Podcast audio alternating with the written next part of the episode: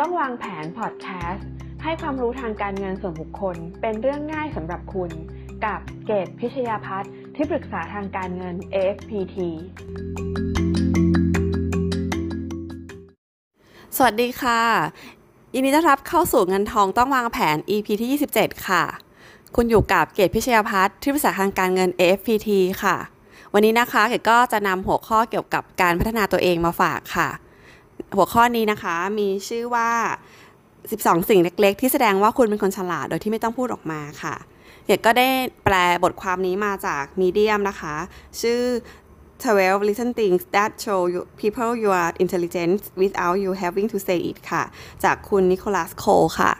บทบทความนี้ก็ถูกเขียนเมื่อปีที่แล้วนะคะ พฤษภา 2020 เกดก็อ่านดูแล้วเกดก็ชอบก็เลยนำมาแปลแล้วก็เรียบเรียง แล้วก็มาพูดคุยกับพวกเราค่ะ เคยไหมคะที่เรารู้สึกทึ่งหรือประทับใจในใครบางคน ในสิ่งที่เรามองเห็นในการกระทำของเขา แล้วก็เรารู้สึกชื่นชม แล้วก็อยากรู้จักโดยที่เขาไม่ได้บอกว่าเขาเป็นยังไงอะค่ะ เขาไม่ได้พูดอะไรเกี่ยวกับตัวเขาเลย แต่ว่าสิ่งที่เขาทำเป็นสิ่งที่ทำให้เรารู้สึกชื่นชมค่ะ อย่างในตัวอย่างเนี่ยนะคะ คุณนิโคลัสก็บอกว่าในมื้ออาหารเช้ามื้ออาหารเช้าหนึ่งเนี่ยที่ที่โรงแรมนะคะ นั่งกัน 4 คนแล้วก็มีผู้หญิงหนึ่งหนึ่งท่านในวงก็นำขนมออกมานะคะสองกล่องแล้วก็บอกว่าเดี๋ยวเราจะแบ่งทานกัน 4 คนนะคะ ก็เขาก็รู้สึกแปลกใจว่า อ้ขนมเนี้ยมันจะแบ่งกันได้ยังไง 4 คน เพราะว่ามันไม่มีอุปกรณ์มีดอะไรตัดแบ่งเลยนะคะ จะเอามือจับก็คงไม่ได้อะไรอย่างเงี้ยนะคะ สักพักหนึ่ง คุณผู้หญิงท่านนั้นก็ก็แกะกล่องด้านข้างด้านข้างออกค่ะแล้วก็ขนมมันก็แผ่ออกมานะคะ ก็สามารถหยิบแบ่งได้ โดยที่ไม่ต้องใช้อุปกรณ์อะไรเลย เรื่องเล็ก ๆ แค่นี้ค่ะทำให้คุณนิโคลัสรู้สึกว่าประทับใจว่าเออเขาเขาฉลาดดีเนาะเขาน่าสนใจแล้วก็อยากจะรู้จักมากขึ้นค่ะ อันนี้ก็เป็นตัวอย่างนะคะก็คืออการที่เราจะ คนอื่นจะมองเห็นเรานะคะว่าว่าเราเป็นคนที่มีความสามารถหรือน่าสนใจ หรือเรามองเห็นใครเราเราตัดสินใครว่าคนนี้น่าสนใจเนี่ยบางครั้งมันไม่ใช่สิ่งที่เขาพูดค่ะ แต่มันคือสิ่งที่เขาทำนะคะ ก็คือการกระทำสำคัญกว่าคำพูดค่ะ ใครที่มาบอกว่าตัวเองดีตัวเองเก่ง หรือบางทีพูดอดอ้างสรรพคุณของตัวเองเนี่ยกลับทำให้ตัวเองน่าสนใจน้อยลงไปด้วยซ้ำนะคะ อันนี้ก็จะมาพูดถึง 12 เรื่องเล็กๆนะคะ ที่ทำให้เราดูเป็นคนฉลาดแล้วก็น่าสนใจมากขึ้นค่ะ มาเริ่มข้อแรกกันเลยค่ะ ข้อแรกนะคะเป็นสิ่งที่ตัวเกดเองก็เห็นด้วยมาก ๆ เลยค่ะว่า ว่าภาพลักษณ์ของคนนี้เนี่ยมันจะเป็นคนที่น่าเชื่อถือแบบไหนเนี่ยตัวตัวตัดสินตัวแรกเลยที่สำคัญมากเลยคือ ความตรงต่อเวลาค่ะ ความตรงต่อเวลาสำคัญมาก ๆ เลยนะคะ ยิ่งการนัดหมายกับคนที่เพิ่งรู้จักกันครั้งแรกเพิ่งเจอครั้งแรกยิ่งสำคัญมากๆนะคะ คือการให้เกียรติเวลาของคนอื่น แล้วก็ให้เกียรติเวลาของตัวเองด้วยนะคะเเคยมีบางครั้งแบบเหมือนกับเข้าไปเข้าไปห้องประชุมนะคะ แล้วก็มีคนที่ที่มาสายนะคะแล้วก็ให้เหตุผลว่าเนี่ยวันนี้เป็นเช้าวันจันทร์แล้วก็รถติดนะคะประธานในที่ประชุมก็ถามคนนั้นว่า คุณไม่เคยมีวันจันทร์มาก่อนเลยเหรอ แล้วก็คุณไม่เคยอยู่กรุงเทพเหรอ คุณไม่รู้หรอว่ารถติดนะคะ จริงๆ มันก็คือการเผื่อเวลาค่ะ ในเมื่อคนทั้งห้องทั้งห้องประชุมเขามาทัน แล้วคนนี้มาไม่ทันอยู่คนเดียวเนี่ย มันก็ไม่มีเหตุผลอะไรจะมาอ้างว่า ว่าเพราะเหตุการณ์อันนั้นอันนี้อะไรเงี้ยนะคะ หรือถ้ามีความจำเป็นจริง ๆ ก็อาจจะรับฟังได้ว่ามาสายเพราะอะไร แต่ว่ามันก็คงใช้ไม่ได้ไม่ได้ทุกครั้งนะคะ แต่อย่างน้อยเนี่ยมันก็จะติดอยู่ในใจของของคนที่นัดหมายกับเราค่ะว่า คุณไม่ให้ความสำคัญกับนัดหมาย แล้วก็คุณไม่ได้เตรียมตัวมาก่อนนะคะ ถึงแม้ว่าการนัดหมายนั้นเนี่ยเราทำได้ดีมากหลังจากนั้นนะคะ เช่น ถ้ามา present ก็นำเสนอได้ดี หรือมามาคุยเงื่อนไขดีๆนำข่าวดีมาให้นำของมาฝากอะไรก็ตามเนี่ย เราถูกตัดคะแนนไปแล้วค่ะ เบื้องต้นเลยโดนโดนก่อนจะดึงความรู้สึกนั้นกลับมาได้ ความน่าเชื่อถือกลับมาได้เนี่ยมันก็ก็หายไปเยอะนะคะ จริงเรื่องเล็กๆ ตรงนี้เนี่ยมันเป็นสิ่งที่ไม่ควรจะต้องเสียความน่าเชื่อถือไปเลยนะคะ ก็การรักษาเวลาตรงต่อเวลาเนี่ยเป็นเรื่องที่สำคัญเป็นอย่างยิ่งนะคะแล้วก็รวมถึงนะคะการส่งมอบงานด้วยนะทุกอย่างเลยค่ะที่ที่รับปากว่าจะต้องส่งมอบงานภายในเมื่อไหร่เดทไลน์เมื่อไหร่ ความตรงต่อเวลามันไม่ใช่แค่การนัดหมายไปเจอกัน แต่มันคือการรักษาคำพูดในทุก ๆ เรื่องนะคะ เรื่องของความตรงต่อเวลานะคะเขาบอกว่ามันไม่มีไม่มีเวลาที่พอดีที่แท้จริงอะค่ะ ก็คือคนที่ตรงต่อเวลาเนี่ยคือคนที่ไปก่อนเวลาเท่านั้นนะคะ ถ้าคุณถ้าคุณคิดว่าคุณจะตรงต่อเวลาคุณจะสายนะคะ ก็คือ มันมันต้องไปรอก่อนแล้วมันถึงกลายเป็นการตรงต่อเวลา มันไม่ถึงกับเป๊ะไปถึงตรงต่อเวลาได้นะคะ ถ้าตั้งใจว่าตรงต่อเวลาคือจะต้องสายแน่นอนนะคะ บางครั้งสำคัญถึงแม้กระทั่งเวลาตื่นเนาะเราต้องรู้ว่าแล้วว่าเราจะไปที่ไหนเราใช้เวลาเท่าไหร่ แล้วเราจะต้องใช้เวลาอื่น ๆ กับเรื่องอะไรเท่าไหร่ก็ตามกี่นาทีเนี่ยมันต้องแพลนตั้งแต่เวลาตื่นนอนตอนเช้าแล้วก็การเรียบเรียงเรื่องที่ทำ ในในในเช้าวันนั้นเลยว่าจะทำหรือไม่ทำอะไรนะคะ บางครั้งเนี่ยต้องการต้องตัดคิวบางอย่างออกไปด้วยซ้ำเพื่อไม่ให้เลทนะคะ ก็สรุปว่าเรื่องเล็ก ๆนะคะ ที่เป็นนิสัยนะคะสำคัญที่สุดเลยอันดับแรกเลยที่ทำให้คุณรู้สึกถ้าทำให้คุณดูดีและน่าเชื่อถือเนี่ยก็คือเรื่องของการรักษาเวลาค่ะ รื่องที่สองนะคะก็คือการแต่งกายอย่างเหมาะสมค่ะ เหมาะสมก็คือแต่งกายเหมาะสมกับกาลเทศะนะคะ บางคนก็มีความเชื่อว่าเราต้องแต่งตัวให้ภูมิฐานดูดีตลอดเวลานะคะ บางครั้งเนี่ยเขาถ้าทางทางเขาจะคิดใช้คำว่า overdress นะคะ หมายความว่ามันจะแบบ it always better to be overdress ก็คือ overdress ตลอดแต่งตัวดีตลอดเวลาไว้ก่อน มันก็จะดูดีแต่จริง ๆ แล้วมันก็ไม่ใช่เขาบอกว่าการ overdress บางครั้งมันคือ underdress อะค่ะ ก็คืออาจจะดู แย่แล้วผิดปกติด้วยซ้ำนะคะ ก็คือมันต้องอยู่ที่กาลเทศะด้วยว่าเราจะไปไหนทำอะไร แล้วมันก็อยู่ที่คนที่เราไปเจอด้วยนะคะ บางครั้งอะเราแต่งตัวภูมิฐานดูดีในขณะที่เราเราไปหาลูกค้านะคะ ก็ก็ต้องดูดีประมาณนึงแต่ต้องดูลูกค้าเราอยู่ในอยู่ในภาวะเสื้อผ้าแบบไหนบางครั้งเขาเขาอาจจะแบบกำลังลุยอยู่หน้างานอย่างเงี้ยนะคะแล้วก็ใส่ชุดแบบลุยๆเพื่อเพื่อเพื่อทำงานแล้วต้องไปพบลูกค้ารายนี้เนี่ย เราจะมาใส่สูตรผูกไทยหรือใส่ผู้หญิงใส่ส้นสูงเป๊ะ มากไปมันก็ดูแบบมันเอ๊ะมันจะทำงานร่วมกับเขาได้ไหมมันไม่เข้ากับสถานการณ์ค่ะ ดังนั้นการแต่งตัวที่ที่เหมาะสมเนี่ยเป็นเรื่องที่สำคัญและจำเป็นมากนะคะ คุณจะดูดีดูสวย ต่อเมื่อคุณแต่งตัวให้เข้ากับกาลเทศะค่ะ การใส่ใจสิ่งเล็กๆ ของผู้อื่นค่ะ ข้อที่ 3 นะคะ ก็คือว่ามันไม่ใช่เรื่องยากเลยนะคะ ที่เราจะจดจำเรื่องเล็ก ๆ ของ ของคนรอบข้างของเรานะคะ ยิ่งถ้าเกิดคนที่เรารู้จักเขาไม่นานเนี่ยแล้วเราจำเรื่องเล็กๆน้อยๆนั้นได้ มันจะสร้างความประทับใจที่ที่แสดงความใส่ใจอย่างยิ่งนะคะ ซึ่งซึ่งเรื่องนี้มันต้องฝึกเป็นนิสัยเป็นเรื่องของการสังเกตด้วยนะคะ จริงๆเราเบื้องต้นเลยอย่างง่ายที่สุดคือการจำชื่อค่ะ คือการจำชื่อคนเนี่ยมันสำคัญมากนะคะจำชื่อเรียกชื่อออกเสียงถูก นะคะ สะกดชื่อได้ถูกนี่สำคัญมากการเขียนชื่อคนอื่นผิดนี่คือเป็นเรื่องใหญ่นะคะ ยิ่งคนที่ต้องต้องขานชื่อใครเนี่ยบางครั้งถ้าชื่อไหนไม่แน่ใจ ควรจะถามมาก่อนว่าชื่อนี้ออกเสียงยังไงนะคะ เรื่องเล็กๆน้อยๆเหมือนกับหรืออย่างเช่นเวลาเราไปร้านกาแฟแล้วเราไปสั่งร้านกาแฟั่งกาแฟแล้วถ้าเกิดเขาจำได้ว่าเรากินสูตรไหนอยู่ทุกๆวันเนี่ยมันก็แบบรู้สึกแฮปปี้เนาะอ่าหรือเพื่อนฝูงเรานะคะ คนนี้ชอบอะไรไม่ชอบอะไรเราไปทานข้าวใครสักมื้อหนึ่งเราสังเกตได้ค่ะว่าเขากินผักไม่กินผักไม่ชอบหวานไม่ชอบเค็มอะไรเงี้ยเล็กๆน้อยๆค่ะ ถ้าเจอครั้งถัดไปแล้วจำเรื่องพวกนี้ได้เนี่ย มันจะดูมีเสน่ห์มากๆเลยนะคะ ข้อที่ 4 ค่ะ เปิดประตูให้คนอื่นเดินออกเสมอ มันก็เป็นตัวอย่างเรียกว่าเป็นตัวอย่างของมารยาทหนึ่งที่ที่ประกอบกันนะคะ จริงๆมันจะมีรายละเอียดเล็ก ๆ น้อยๆอีกเยอะเลยอะค่ะ ทางผู้เขียนเนี่ยเขาบอกว่าตอนเขาเป็นเด็ก ๆเขาเดินไปไหนนะคะ คุณแม่เขาก็จะไปเดินรออยู่หน้าประตู แล้วก็รอเขาเดินมาเราก็เปิดประตูให้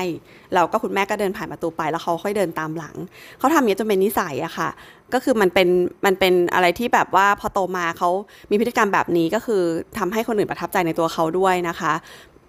เป็นเกดก็เป็นนะบางทีเราเดินไปในห้างในที่ต่างๆ แล้วแล้วมีคนเขาเปิดประตูแล้วแล้วแล้วเขาก็แค่แบบเดินผ่านแล้วเขาก็ปล่อยประตูไปบางทีมันก็ไปปะทะคนข้างหลังนะคะ หรือมีแค่บางคนเนี่ยเขาห่างตามองมานิดเดียวว่ามีคนเดินตามหลังมา แล้วเขาจับประตูรอ นิดเดียวอะค่ะ เพื่อให้ให้คนอื่นเดินไปก่อนเนี่ย มันเสน่ห์เลยนะตัวนี้เขาก็ดูน่าสนใจแล้วนะคะ ก็ก็ฝากไว้ค่ะว่าอะไรที่มันมันมันไม่ได้ทำยากมากนักนะคะ แต่มันแสดงความใส่ใจของคนอื่นเนี่ยแล้วฝึกเป็นนิสัยมันก็จะดูดีมากเลยค่ะ ข้อที่ 5 นะคะเขาใช้คำว่า the art on your walls นะคะ ก็คือในกรณีที่แบบออฟฟิศหรือสำนักงานก็ตามนะคะที่ที่เเราเอาไว้ต้อนรับลูกค้านะคะ ถ้าใครที่เข้ามาในพื้นที่ของเราเนี่ยจะบอกว่าสิ่งที่ตกแต่งอยู่บนผนังนะคะ หรือบรรยากาศรอบตัวที่ของของการทำงานของเราเนี่ยมันก็สำคัญนะคะ มันทำให้มันเหมือนเหมือน show your space อะค่ะก็คือทำให้เขาพอจะจะประเมินเราได้นะคะว่าว่าเราเป็นคนแบบไหนยังไง smart ไหมเออนั่งทำงานอยู่ในที่รกๆ หรือว่า หรือว่าดูคลาสสิกดูเรียบหรูอะไรอย่างเงี้ยมันมันไม่ได้หรูแบบว่าแพงนะคะ แต่ว่าเรียบร้อยสะอาดตานะคะ จริง ๆ มันก็รวมถึงเดสก์ท็อปบนบนคอมพิวเตอร์ด้วยนะคะ อันเนี้ยเป็นความเห็นส่วนตัวเลยนะคะ แล้วก็ในนี้เขาก็มีเขียนด้วยว่าเรื่องเรื่องเดสก์ท็อปบนบนเวลาเราไป present นะคะแล้วลูกค้าเห็นบนหน้าจอเราก่อนที่เราจะเปิดเปิดเข้าถึงจอ present มันต้องผ่านเดสก์ท็อปก่อนนะคะ ถ้าเดสก์ท็อปใครแบบดูรกๆ มากๆเนี่ย มันก็จะพอมองออกโอ้โหคนนี้แบบยุ่งเหยิงอะจะหาอะไรเจอไหม แล้วก็ คนที่แบบอะไรก็สำคัญไปหมดอะมันแสดงว่าไม่มีอะไรสำคัญเลยนะคะ แต่คนที่รู้จักลำดับความสำคัญเหมือน productive เขาน่าจะทำงานร่วมกับคนอื่นได้ดีอะไรอย่างเงี้ยนะคะ ก็ก็ ควรจัดการเดสก์ท็อปชัดเจนเป็นโฟลเดอร์นะคะ ถ้าคืออย่างออฟฟิศเนี่ยสมัยนี้มันก็อาจจะไม่มีการติดต่องานถึงสำนักงงานกันบ่อยมากนักนะคะ ไม่ได้ทุกที่ที่ต้อนรับลูกค้า แต่ว่าปกติเราออกไป present งานอะเราต้องเปิดคอมพิวเตอร์เปิดโน้ตบุ๊ก present งานเราเห็นแค่เห็นหน้าจอตรงเนี้ยก็ก็พอจะบอกได้แล้วค่ะว่าคุณเป็นคนแบบมีประสิทธิภาพในการทำงานประมาณไหนนะคะ ข้อที่ 6 ค่ะ รองเท้า บางทีเราไม่ได้สนใจรองเท้ากันมากนัก แต่รองเท้าเนี่ยมันบ่งบอกบุคลิกภาพเลยนะคะ สังเกตไหมว่าเวลาเราใส่รองเท้าที่ที่รูปแบบแตกต่างกัน บุคลิกในการเดินหรือการหรือท่าทางเราหรือแม้กระทั่งความรู้สึกของตัวเราเองมันก็จะแตกต่างกันนะคะ ยิ่งผู้หญิงนะคะ การใส่รองเท้าส้นเตี้ยใส่รองเท้าส้นสูงเนี่ยให้บุคลิกภาพที่ไม่เหมือนกันนะคะ ถ้าต้องการความ smart look หรือว่า official ติดต่ออะไรเป็นทางการเนี่ยแค่ใส่ส้นสูงลงไปเดินติดต่องานเนี่ยแค่นั้นก็แบบ มาดก็จะดีขึ้นมาทันทีหลังจากตรงกระชับกระเฉงคล่องแคล่วทั้งตัวเราความรู้สึกเราเองที่อยู่บนที่อยู่บนส้นสูงกับอยู่บนส้นเตี้ยมันก็ไม่เหมือนกันนะคะ แต่โอเคละถ้าต้องการความคล่องตัวติดต่องานนะอาจจะต้องใช้รองเท้าผ้าใบรองเท้าที่เดินใส่สบาย ทีนี้มันก็ต้องดูลุคภายนอกด้วยนะคะ ว่ามันต้องสมาร์ทประมาณไหนนะคะ หรือรองเท้าแตะเนี่ยรองเท้าแตะนี่เป็นอะไรที่แบบว่า คือในรถเนี่ยเกดจะมีรองเท้าคัชชู หนึ่งคู่เลยนะคะ ติดเอาไว้พื้นฐานกับรองเท้าที่เราจะเตรียมใส่ของวันนั้นนะคะ คือบางครั้งบางวันเราอาจจะไม่ได้สลับรองเท้าหรือว่าเราเราใส่รองเท้าแตะไป แล้วพอต้องมีต้องจำเป็นต้องมีอะไรที่เป็นทางการนะเราต้องมีคัชชูยังไงซะรองเท้าที่เป็นทางการติดเอาไว้สักหนึ่งคู่เนี่ยมันก็ช่วยให้คีปลุกแล้วนะคะ การใส่รองเท้าแตะนี่ อันตรายต่อภาพลักษณ์มากเลยนะคะ ก็กับความสะอาดของรองเท้าอีกนะคะบางคนเขาก็มองนะ บางทีมารองเท้าแบบแต่งตัวหัวจดเท้าสวยงดงามรองเท้าดูไม่ได้เลยอย่างเงี้ยนะคะ มันไม่ได้หมายถึงของแพงนะคะ แต่ว่าของที่สะอาดหรือดูดีหรือเหมาะกับบุคลิกภาพเราค่ะ ก็เป็นอีกเรื่องเล็กๆที่สำคัญนะคะ ข้อที่ 7 ค่ะ สร้างนิสัยของการจดนะคะอออย่าใช้การจำเป็นหลักค่ะ ยกตัวอย่างร้านอาหารนะคะที่มีพนักงานรับออเดอร์นะคะ ถ้าร้านอาหารที่รับออเดอร์โดยการที่ฟังฟังจากลูกค้าแล้วก็ไปสั่งเนี่ยโอกาสที่สั่งอาหารผิดก็จะมีนะคะแล้วก็จะมีความเสียหายใช่ไหมทำอาหารผิดก็คือเสียต้นทุนร้านค้าลูกค้าหิวรอนาน เสียชื่อเสียงร้านอาหารนะคะ แค่จดก็จะสามารถรับ คำสั่งนั้นมาได้แล้ว แล้วก็ไปทำอาหารได้ถูกต้องนะคะ ในชีวิตประจำวันก็เช่นกันค่ะ เราดิวเรื่องอะไรกับใครก็ตามเนี่ยนะคะ แค่ฟังอยู่แป๊บๆนะคะ แล้วเราไปจำแล้วเราไปทำบางครั้ง จำผิดทำผิดหรือลืมไปแล้วจะโทรกลับไปถามเขาก็ไม่ได้นะคะ หรือจะถามเขาอีกรอบหนึ่งก็ดูไม่ดี ดูไม่ใส่ใจนะคะ การจดเล็กๆน้อยๆพวกนี้ทำให้เป็นนิสัยดีกว่านะคะเขาบอกว่าให้ลองนึกถึงความเสี่ยงที่ที่เจ้านายสั่งกาแฟเราแล้วเราบอกว่าใส่กาแฟดำน้ำตาลกี่ก้อนอะไรอย่างเงี้ยนะคะ แล้วเราแบบว่าใช้จำเอาแล้วถึงเวลาเราไปทำไม่ได้อะเออแค่นี้เขาก็มองว่าเราเป็นคนแบบ ไม่มีประสิทธิภาพแล้วนะคะ อย่าพยายามจำถ้าจดได้ให้ใช้จด ฝึกให้เป็นนิสัยนะคะ หรือการดิวกับลูกค้าก็ตามเนี่ย request อะไรที่ลูกค้า request มาให้นึกถึงความเสี่ยงที่ถ้าเกิดว่าเราเก็บ request มาไม่หมดนะคะ หรือว่าความเสียหายอะที่จะเกิดขึ้นความน่าเชื่อถือต่างๆเนี่ยมันสำคัญมาก ดังนั้นเนี่ยอย่าไปเสี่ยงเลยค่ะนะคะกับกับความจำของเราใช้จดดีกว่านะคะ ฝึกให้เป็นนิสัยนะคะก็คือเทคโนตเป็นนิสัยเลยนะจ๊ะข้อที่ 8 ค่ะ เขาใช้ว่า the state of your desktop นะคะ ก็หมายถึงว่า ความเคลียร์ความเป็นระเบียบนะคะ บนเดสก์ท็อปของเราที่เราใช้ทำงานนะคะ ก็จะรวมกับข้อข้อที่ 5 เมื่อกี้ที่พูดไปแล้วที่ the, the art on your walls นะคะ มันก็สอดคล้องกันนะคะ อะไรที่มันเป็นเป็นอุปกรณ์ที่เราใช้งานกับสิ่งแวดล้อมของเราห้องทำงานโต๊ะทำงานความเรียบร้อยต่างๆนะคะ ก็ก็สำคัญในเรื่องของภาพลักษณ์ที่คนอื่นเขาจะที่เขาจะมองเรานะคะ ข้อที่ 9 ค่ะ spending money wisely คือการใช้เงินอย่างฉลาดนะคะ คือคนเราเราเราถูกฝึกให้รู้รู้จักใช้เงินอย่างมีคุณค่าอยู่แล้ว คือต้องประหยัดมัธยัติอะไรก็ตามเนี่ยนะคะ บางครั้งเนี่ยบางคนน่ะนะคะเอ่อมีความประหยัดกับคนอื่น แต่ว่าใช้จ่ายกับตัวเองนะคะ กับในขณะที่อีกคนนึงเนี่ยอดออมเก็บเงินกับตัวเอง แต่รู้จักจะใช้เงินกับคนอื่นนะคะ ก็คือ ต้องมีความเอื้อเฟื้อเผื่อแผ่เนาะก็ต้องรู้ว่าว่าตอนไหนที่จะต้องใช้เงินนะคะ เมื่อไหร่ยังไงที่ไหนเราใช้กับใครนะคะ อันนี้ก็รวมเป็นเป็นเรื่องของเสน่ห์เล็กๆน้อยๆนะถ้าถ้าถ้าในความหมายของของเกดก็คือ คือต้องรู้จักให้คนอื่นบ้างนะคะ ไปเที่ยวเจออะไรอร่อยหรือหรือของอะไรดีน่าสนใจก็น่าจะมีของติดไม้ติดมือไปฝากบ้างไปหาใครไปเยี่ยมใครเล็กๆน้อยก็ฝากบ้าง คือคือต้องรู้จักใช้เงินกับคนอื่น มันไม่ได้ใช้เงินเยอะอะค่ะ แต่ว่า เราต้องมีมีมีน้ำใจกับกับทุกคนนะคะ ต้องรู้จักให้ของขวัญให้คนอื่นด้วยนะคะ ไม่ใช่ว่าประหยัดกับคนอื่น แล้วก็ใช้จ่ายกับตัวเองนะอันนี้มันก็จะไม่น่ารักนะคะ ข้อที่ 10 ค่ะ how you invest your time นะคะก็อันนี้ก็คือเรื่องของการใช้เวลา เขาใช้คำว่า invest หมายความว่าเวลาของเราเนี่ยในแต่ละวันที่เราทำงานนะคะ เราเรา invest ก็คือแปลว่า ใช้ไปเพื่อที่จะหวังผลลัพธ์ที่ที่งอกเงยกลับมานะคะ ก็หมายถึงว่าการทำงานของเราเนี่ยหรือการใช้เวลาทั้งพักผ่อนหรืออะไรก็ตามเนี่ยเราได้คิดไหมว่าสิ่งที่สะท้อนกลับมาหลังจากที่เราทำเรื่องเหล่านั้นไป เราใช้เวลาไปกับอะไรเนี่ย สิ่งที่รับกลับมาคือ คือความคุ้มค่าหรือไม่นะคะ เช่นการพัฒนาตัวเอง แม้ทั่งการนอนอะการนอนก็เป็นการ invest เนอะก็คือก็คือพักผ่อนให้เพียงพอเพื่อให้ร่างกายแข็งแรงเงี้ยนะคะ แต่บางครั้งเนี่ยเวลาต้องนอนเรากลับไปดูซีรีส์อย่างเงี้ยมันก็ไม่ใช่แล้วนะคะ คือเราพักผ่อนได้นะคะ ซีรีส์ก็เป็นเรื่องที่ดีที่แบบทำให้เรารีแลกซ์แต่ก็คือต้องต้องเพียงพอเหมาะสม แล้วเราได้สำรวจเวลาเราไหมว่า ว่าเราทำงาน วันหนึ่งเท่าไหร่แค่ไหนพักผ่อนยังไง เราใช้เวลาไปกับอ่านหนังสือ พัฒนาตัวเอง ฟังพอดแคสต์หรือสนทนากับกับครอบครัวใช้เวลากับครอบครัวอะไรก็ตามคือ invest อะแปลว่าเวลาที่เราใช้อะ how you invest อะมันได้อะไรกลับมาบ้างนะคะ ไม่ใช่เวลาที่สูญเปล่านะ เวลาที่ไม่ใช่เวลาที่ทิ้งไปนะคะ ข้อ 11 ก็คืออาหารที่เราทานค่ะ ก็เขาบอกว่าร่างกายเรามันก็เป็นเป็นสิ่งที่ ที่ต้องรักษาไว้เนาะเป็นเป็นเรื่องที่เราต้องดูแลเป็นเราต้องรับผิดชอบร่างกายเราอยู่คนเดียวค่ะไม่มีใครรับผิดชอบแทนเราได้นะคะ แล้วก็ you are what you eat เนาะการใส่ใจในการทานอาหารในแต่ละวันนะคะ มันมีมีผลต่อสุขภาพระยะยาวนะมีผลต่อประสิทธิภาพ ในการทำงานด้วย ถ้าเราเป็นคนแข็งแรง เป็นคนสุขภาพดี เราก็ทำงานได้ดีนะคะแล้วก็ไม่เป็นภาระต่อต่อครอบครัวของเราด้วย แล้วก็ไม่เป็นภาระต่อกระเป๋าตังค์ของเราเองในอนาคตด้วยนะคะ ก็เรื่องเรื่องการใส่ใจในเรื่องอาหารมันก็ แสดงหนึ่งเป็นเป็นสิ่งหนึ่งที่แสดงของความฉลาดในการใช้ชีวิตของคนด้วยนะคะ ถ้าอะไรรู้ว่ากินแล้วมันไม่ดีกับร่างกายแต่ยังตามใจตัวเองอยู่ แล้วไม่สามารถยับยั้งได้เนี่ยก็เป็นเรื่องที่ไม่ฉลาดแล้วนะคะถ้ากินเอาแค่ความสุขตรงหน้าโดยที่ไม่ไม่สนใจว่าระยะยาวมันจะเป็นผลเสียอะไรมากมายเนี่ยก็เป็นเรื่องที่แบบถือว่าเราไม่ได้มีสติในการใช้ชีวิตแล้วนะคะข้อสุดท้ายนะคะ ข้อ 12 ก็คือ your circle of fame อันนี้ก็คือเป็นเรื่องที่ หลาย ๆ คนก็พูดกันมาแหละ ว่าเราคือค่าเฉลี่ยคน 5 คนที่เราคบหาด้วยนะคะ ก็สำคัญจริง ๆ นะคะสำคัญจริงว่าเราเราเลือกคบกับใครนะคะ ก็คือคนเหล่านั้นเนี่ยส่งเสริมเราไหมพัฒนาเราไหมให้กำลังใจเราไหมจริง ๆ เพื่อนมีประโยชน์หลายอย่างนะคะ บางครั้งก็